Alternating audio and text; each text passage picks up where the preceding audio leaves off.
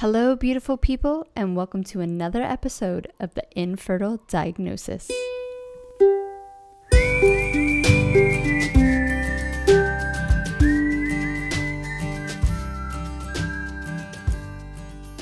Welcome back to another Closer Today clip where me, Monica Cox from My Mindful Me, helps you to get through the BS of infertility one inspirational clip at a time.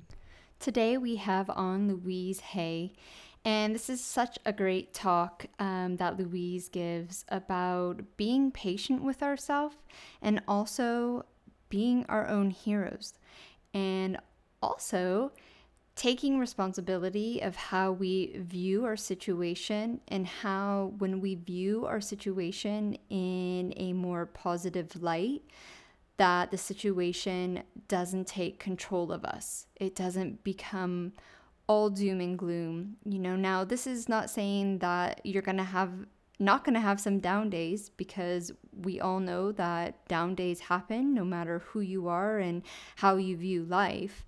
But I think with infertility, um, a lot of the times we sit there and say, Why me? Why is this happening to me? What have I done?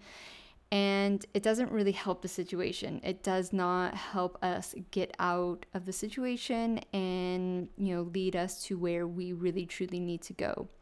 So I hope you find this talk super inspirational and I know during my journey it took me a while to understand that I had more power than I ever realized.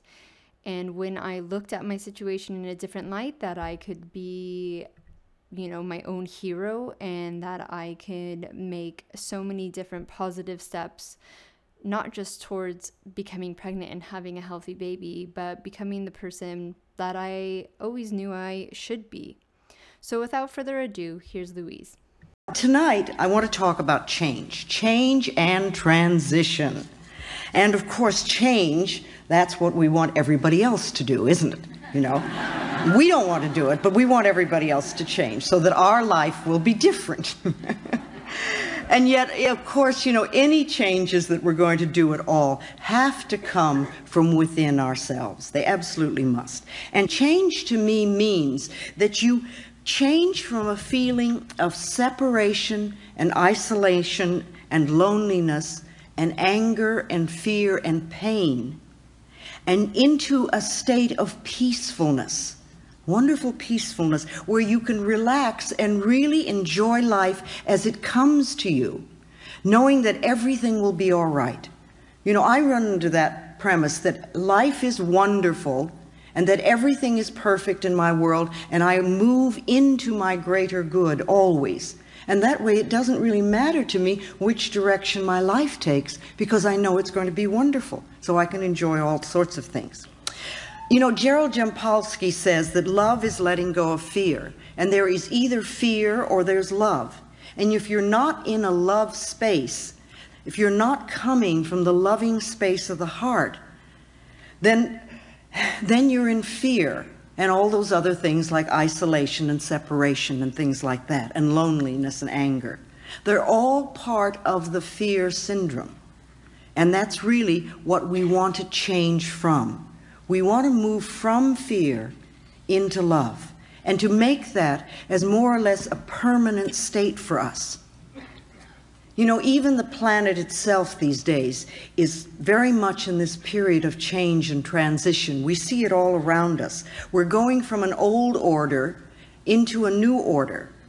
And some people say it began with the Aquarian age, and the, at least the astrologers like to describe it that way. But you know, to me, astrology and numerology and palmistries and all those other uh, various methodologies are just ways of describing life. They explain life in a slightly different way, and people use different language to do this.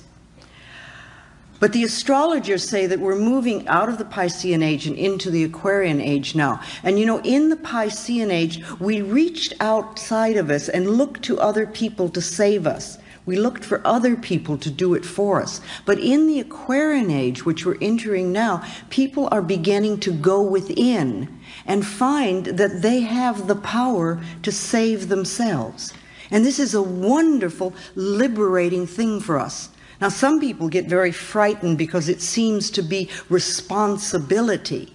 But actually, we're discovering our ability to respond to life, not in a victim way, but in a way that gives us power.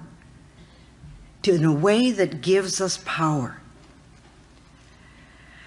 We're finding that we're getting a connection to what the AA people call the higher power and what I call our higher self, so that we can contribute to saving ourselves. And it's a wonderful feeling when you don't really have to be dependent on an outside person, but to know that you have within you tremendous abilities to make positive changes in your life. You see, if we're victims, then we feel isolated, we feel in pain and fear, and we're always looking for someone else to do it for us. But now we're taking, as I said, responsibility for own lives, and we're beginning to understand how we can contribute to the experiences that we have and how we can change those experiences if we don't really care for them.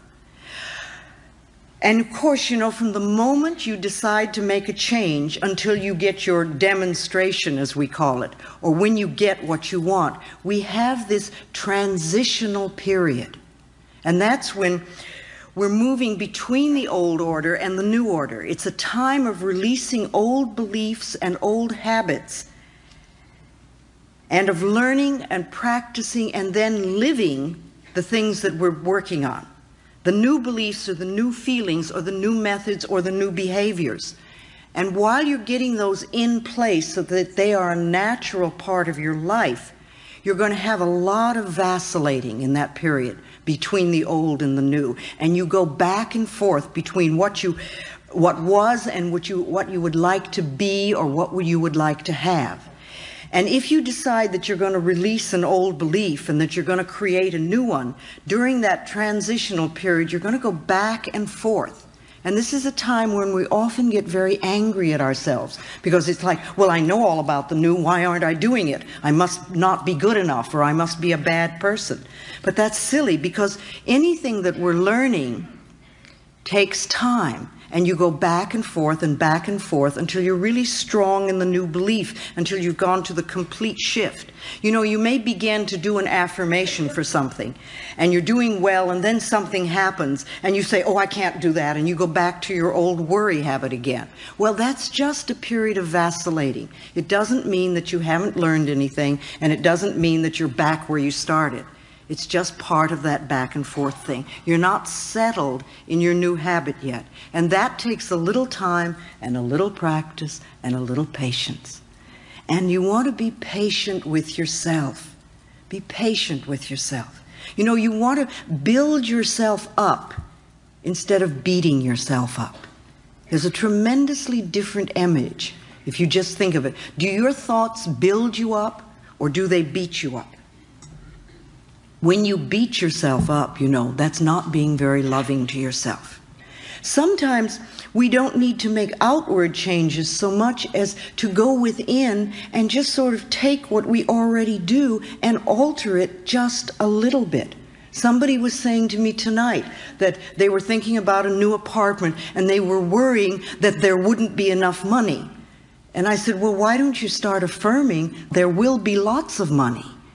And you know, it's just like a tiny little thing, and you almost change two words. But it's a small way of changing the way you look at a particular situation. Somebody was asking me, uh, saying that they were in a, a lot of pain. And, you know, they kept using the word pain so much. And they said, Is there another word that I could use? And I thought of the time that I smashed my finger with an, um, a window.